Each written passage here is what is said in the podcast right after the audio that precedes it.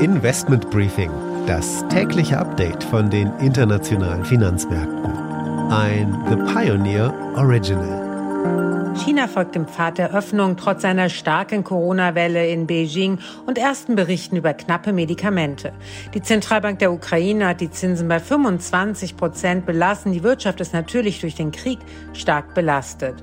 Die Kapitalerhöhung bei der Credit Suisse scheint gut zu gehen, das berichtet Bloomberg.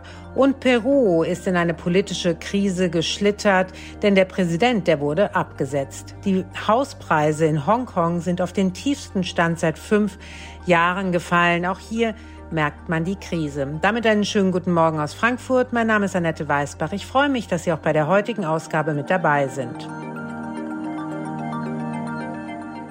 Der Blick auf die heutigen Themen.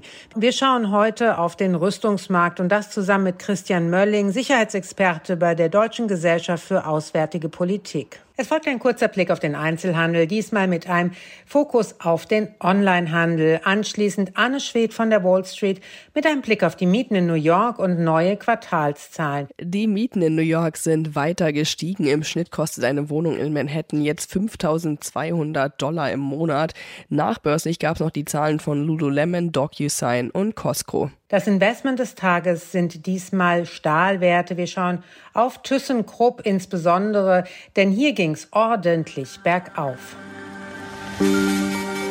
Das sind die Themen heute. Die komplette Ausgabe hören Sie als Teil unserer Pionierfamilie. Alle Informationen dazu finden Sie online unter thepioneer.de.